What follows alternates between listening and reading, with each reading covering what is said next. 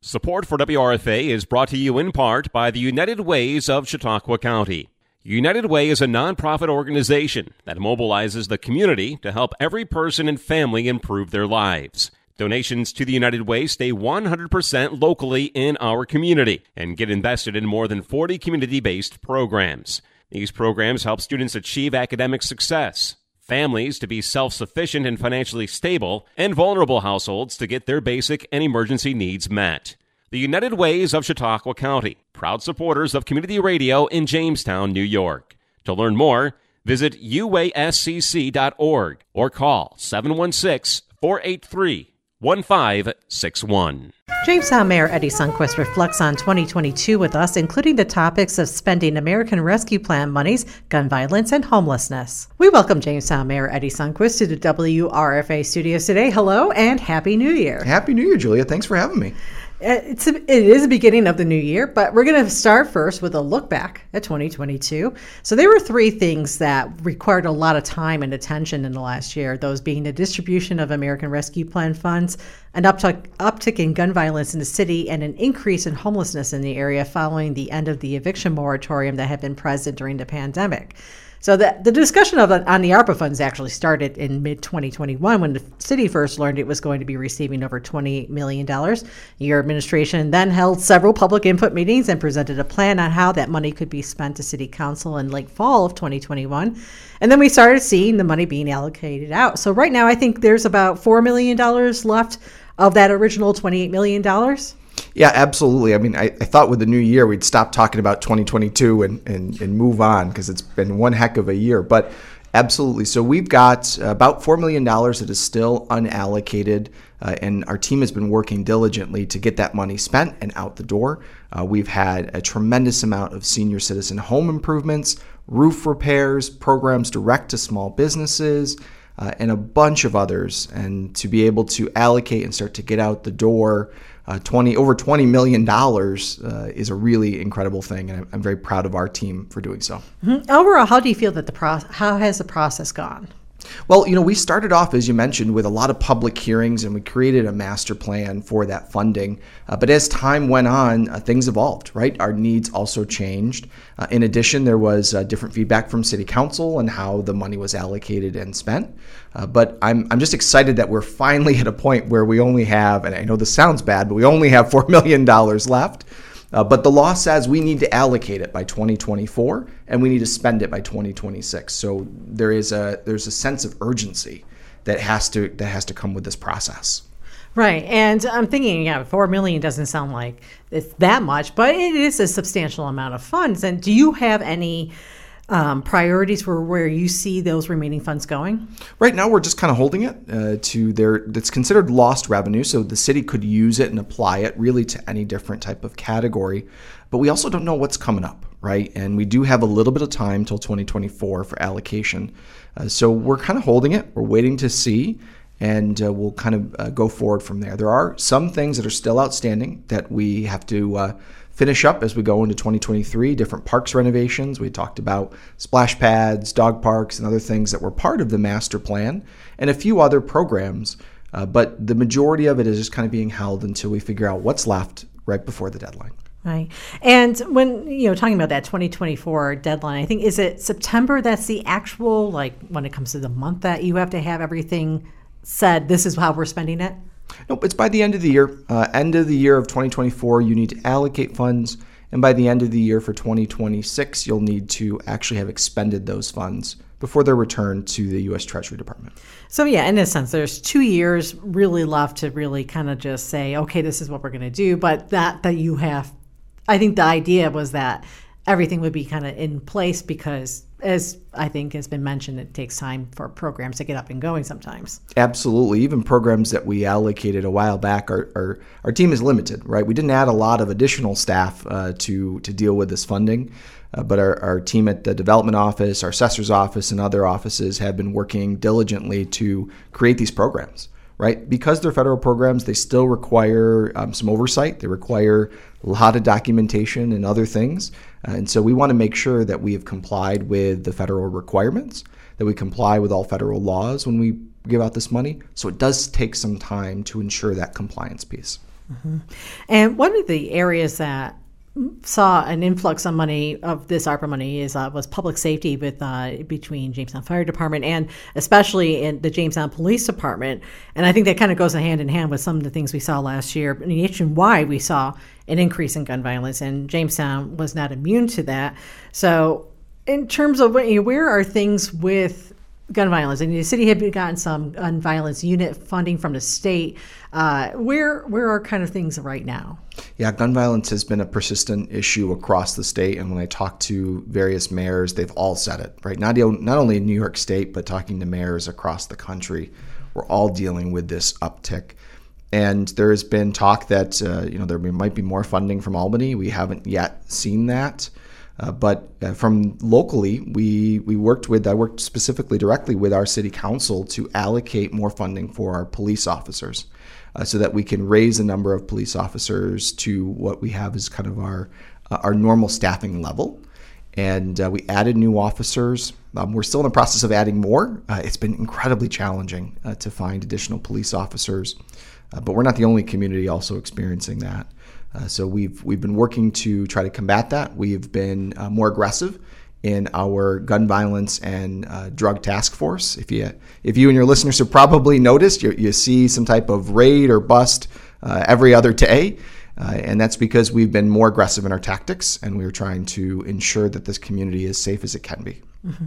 And one of those, I'm going to guess that one of those officers that you're still trying to hi- hire for is that the the nuisance officer, I think it was referred to. I think kind of a community uh, involvement person that that was supposed to help with some of these not not not as heavy issues such as gun violence, but just general everyday concerns and quality of life concerns. And so, is that one of the positions still out there? It is, yes. So, just the nuts and bolts of it is officers need to be hired, and then other officers are promoted into those positions. So, we're trying to fill those additional spaces so that we can promote uh, officers that have been there for some time into those roles the nuisance officers, gun violence task force, those types of things.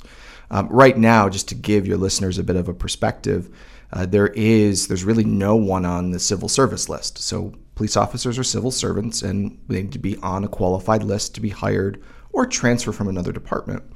Uh, and there's really no one on that list. Uh, the police academy is starting, sheriff's academy is starting up, and so we're hoping that uh, there's some good recruits that can uh, be a part of it for the city of Jamestown. Uh, but that's the position we're in, which is we either try to find someone to transfer from another department, uh, which they may or may not do. As you know, switching jobs sometimes is not the easiest things, but the but we don't we don't have anyone on a qualified list, which which causes the problem. Right, and I, I, remember Sheriff Jim Quattrone speaking at the public meeting that had been held in September about how yeah, this is this is not something that's just Chautauqua County. This this is you know all over New York State that there's issues, and it basically that when you're moving someone from another department, you just it's not solving the issue either way for either police department. No, it creates a hole in another department, right? And in in many cases, uh, sometimes there's not enough of an incentive to transfer from one department to another. Mm. So going on to another topic, you know, as mentioned, we following the end of the eviction moratorium in New York State, we saw the number of those who are homeless rise from around 25 to 30 people to around 75 people in Jamestown. And you had most recently been working to get some emergency shelters set up to deal with housing during cold weather. So, how's that stand? You, I, you were working on a plan that need to be approved by U.S. Housing and Urban Development for funding. So, where what's the status of that right now? Yeah, as as you mentioned, we saw a huge increase in the homelessness population, and I, I don't know, Julie. Ever since I took office, so I think we've had one thing after the other, and we've really worked hard to try to uh, make sure that our make sure our policies and procedures are people centered, right? And to remember that these are individuals that uh, aren't able to find housing for some reason or other. Maybe they're choosing not to find housing. Uh, and so, how do we deal with that, right? Uh, so we worked with the community. We worked with a group of uh, resource providers, pastors, uh, faith-based groups uh, across uh, Chautauqua County and across basically Jamestown, and we were able to come up with a plan to open up two additional shelters that would be available for the winter time. Uh, so it's under what's called the state's Code Blue program. Whenever the weather or the temperature drops below 32 degrees, they're eligible for overnight emergency sheltering. Uh, so we were able to work with two entities to open up shelters. Uh, the first one was Joy Fellowship Church, uh, which was able to uh, have about eight to 10 beds uh, available. And the uh, Mental Health Association, in conjunction with Community Helping Hands, to open up an additional shelter that would provide more, more beds, probably around 20. Uh, at this time, Joy Fellowship Church has been open. Uh, we were still waiting approval from our federal partners uh, we had I'd gone out and we had gotten about $194,000 to help us with startup costs for these two shelters, uh, which is wonderful. The federal government stepped in; they were able to provide us that funding, and our development office has been working directly to help open up the shelters. Uh, we did find ourselves at a position uh, one night where there was nothing open in Chautauqua County for those that were homeless. Uh, no hotels or motels were taking any individuals. There were no other spaces. Uh, so we uh, were able to talk to Joy Fellowship Church, and they opened up on a volunteer basis uh, to provide that emergency sheltering to individuals. Uh, as of right now, we've gotten all the federal funding, so that's great.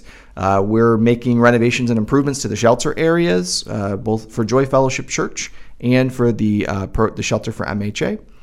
Joy Fellowship Church has been open since I guess a couple months ago, or I should say a couple weeks ago and uh, they've been regularly taking guests uh, in the in the evening times uh, to uh, help with our homeless population. Uh, they are just under max capacity for their beds uh, right now per night. They're probably seeing about five to six individuals per night. Their max is about eight. and so we are um, finishing up and trying to work on opening up the second shelter, which is the Mental Health Association, which will have a bit larger capacity. Mm-hmm. And I do want to just note for your listeners one important thing. Uh, if you are homeless in the city of Jamestown and you're not a single male and you're not a woman in a domestic violence situation, there's no shelter for you, which is what which is one of the issues that we've been having, uh, where we saw different types of uh, family units. We saw uh, family members with children. We saw um, couples. We saw individuals with animals uh, that weren't uh, ineligible to go to a shelter because we don't have a dedicated women's shelter in the city. We don't have a dedicated family shelter. So both Joy Fellowship Church and MHA are able to accommodate those different type of family situations, and in particular, are also able to accommodate individuals uh, that may have um, either mental health or drug addictions and need recovery services. Mm-hmm. And looking back, Amy, well, today while we're talking, the, what you know, the weather is balmy. It's, I mean, it's raining outside. It's in the 50, almost 50 degrees. Um, just, just a week and a half ago, we were talking about, you know, it was dangerously cold weather and this was at the exact thing that you were trying to prepare for was what we saw happen over the christmas holiday weekend with temperatures below zero not just below 32 but below zero with wind chills even worse so yeah, and I and I can't I cannot thank enough uh, Joy Fellowship Church and MHA for stepping up uh, to really provide this service for the community. You know, we had saw that with the rising numbers of individuals, we know some would leave, they'd go south, they'd go other places, but we still have a large number of, of individuals that are considered homeless. And to be able to have a shelter for them to go uh, when the weather drops below freezing is a really important thing. Uh, and we're really just we're, we're thankful to them and we're thankful to the community that has come together to provide clothing to provide food to provide a lot of different things for this population. And more importantly these individuals are getting services that they need right? They're getting they're getting the basic needs met and an opportunity to connect with social services and hopefully get them back on their feet Mm-hmm. And you know, one final note, thinking about 2022, you mentioned it was kind of like one thing after another, and how it strikes me that really everything that we've talked about is something that started at the very beginning of your term with the pandemic. I mean, we wouldn't be talking about American Rescue Plan funds if not for the pandemic. And I think we, have seen that some of the things probably related to gun violence and with the homelessness, those we know for sure that those are related to things that happened during because of the pandemic. So that really is something that's defined the last three years for you. Yeah, I'm really searching for the handbook that says how do we deal with each of these things? You know, pandemic, homelessness, large uh, fires that have existed across the city. Uh, you know, but absolutely, I, I, feel unfortunately, I think a lot of the term has been kind of crisis management, right? And it's been one crisis after the other. Uh, but I really have such an incredible team and partners in government that have come together to help us as a city uh, deal with these issues, move forward, and heal. And that's really been an incredible thing. uh, and I'm very much uh, looking forward to going into this year, uh, maybe with a little bit of a break, hopefully, but uh, certainly continuing to do the good work that we're doing to help every single person here in the city of Jamestown. Mm-hmm. And speaking of going into this year, 2023 is is kind of a big year for you because it is the final year of your current term. So. Uh, I, I know because I've I, I get emails and I see mailings go out, but uh, you know, what are your plans for this year? Yeah, so 2023 is an election year. Uh, the next uh, mayoral cycle will start in 2024. I cannot believe it's already been this long uh, that we're going into my fourth year as mayor of the city of Jamestown. Uh, it's truly been an honor and a privilege to be mayor of the city. And I'm uh, getting ready and very excited uh, for a, a, special reelection announcement that'll happen probably right after you air this presentation this Friday. Uh, so, a gathering of family, friends, and supporters uh, to talk about what the next four years of the city of Jamestown are going to look like. Very excited for it and uh, really humbled to be continued to serve uh, the people of the city of Jamestown. Mm-hmm. And one of the other things, I mean, looking forward is, uh, you know, this is something that happened at the end of 2022, but is that the New York State Climate Action Team finalized the scoping pl- draft plan um, on how to move forward with the Climate Act. And how do you see this affecting Jamestown? I mean, obviously, we're one, I think, the very few, if not, I think, the only city that has municipally owned power plant here. So obviously, there is going to be an effect one way or the other. So you mentioned that you and Dave Leathers had made some comments to the Climate Action Team. Yeah, we've been we've been uh, on this for quite some time now. The uh, climate action plan and the scoping document they've been working on init- initially did a draft release, had public hearings. Um, uh, I, along with uh, Dave Leathers, general manager of the BPU, uh, went and we spoke at one of the hearings in Buffalo. And we talked about the impacts uh, as a municipal leader in, uh, in the energy sphere in New York. We talked about how uh, these requirements are great. They're wonderful to talk about, you know, greening our homes, to work towards electrifying homes. But when you talk about a community that has a high poverty rate, that has a low cost of living, uh, and uh, when you talk about the need to make these changes, where does the money come from? You know, how do we fund uh, putting in heat pumps? Do we have enough workers that know how to install heat pumps? Um, we certainly have a few, but if you're asking us to electrify every single home, uh, you know, we're we're good ways there, but it's going to cost money. It's going to take time, effort, funds. Uh, where's that coming from? And is there a way that the state is going to assist with that process? More importantly, Jamestown sits on the border of uh, Pennsylvania, of a whole other state, right? And to uh, ask that these changes be made uh, versus uh, no changes in, in Pennsylvania, you know, what's going to happen between the business, the cross border business uh, that exists? Will businesses start to look at Pennsylvania over New York in terms of the cost? Right? Because we're going to have to raise our prices in order to to deal with these things. Uh, you know, so those are the things that we have been talking about, looking at. Uh, more importantly, we've asked that municipalities be part of the conversation, uh, and that's one thing is that the uh, the organization, the, the the board that was created, yes, they've solicited comments from municipalities, but they're not talking to us about it. They're not having a conversation with us about it. And I think that's important because at the end of the day, as as mayors, as city leaders across New York, we're the ones that are going to have to hear from everyone that's complaining about having to pay for electrification or having to make whatever change, or more importantly, how do we get electric uh, charging vehicles to every home? Right? Those are things we got to start planning for. So uh, while I agree with what the scoping document wants to do, and I think it's important that we move forward, I think we also need to recognize and understand the mechanisms and the, the costs that it's going to take. And where is that funding coming from? Is it a federal government fund? Is it a New York State fund?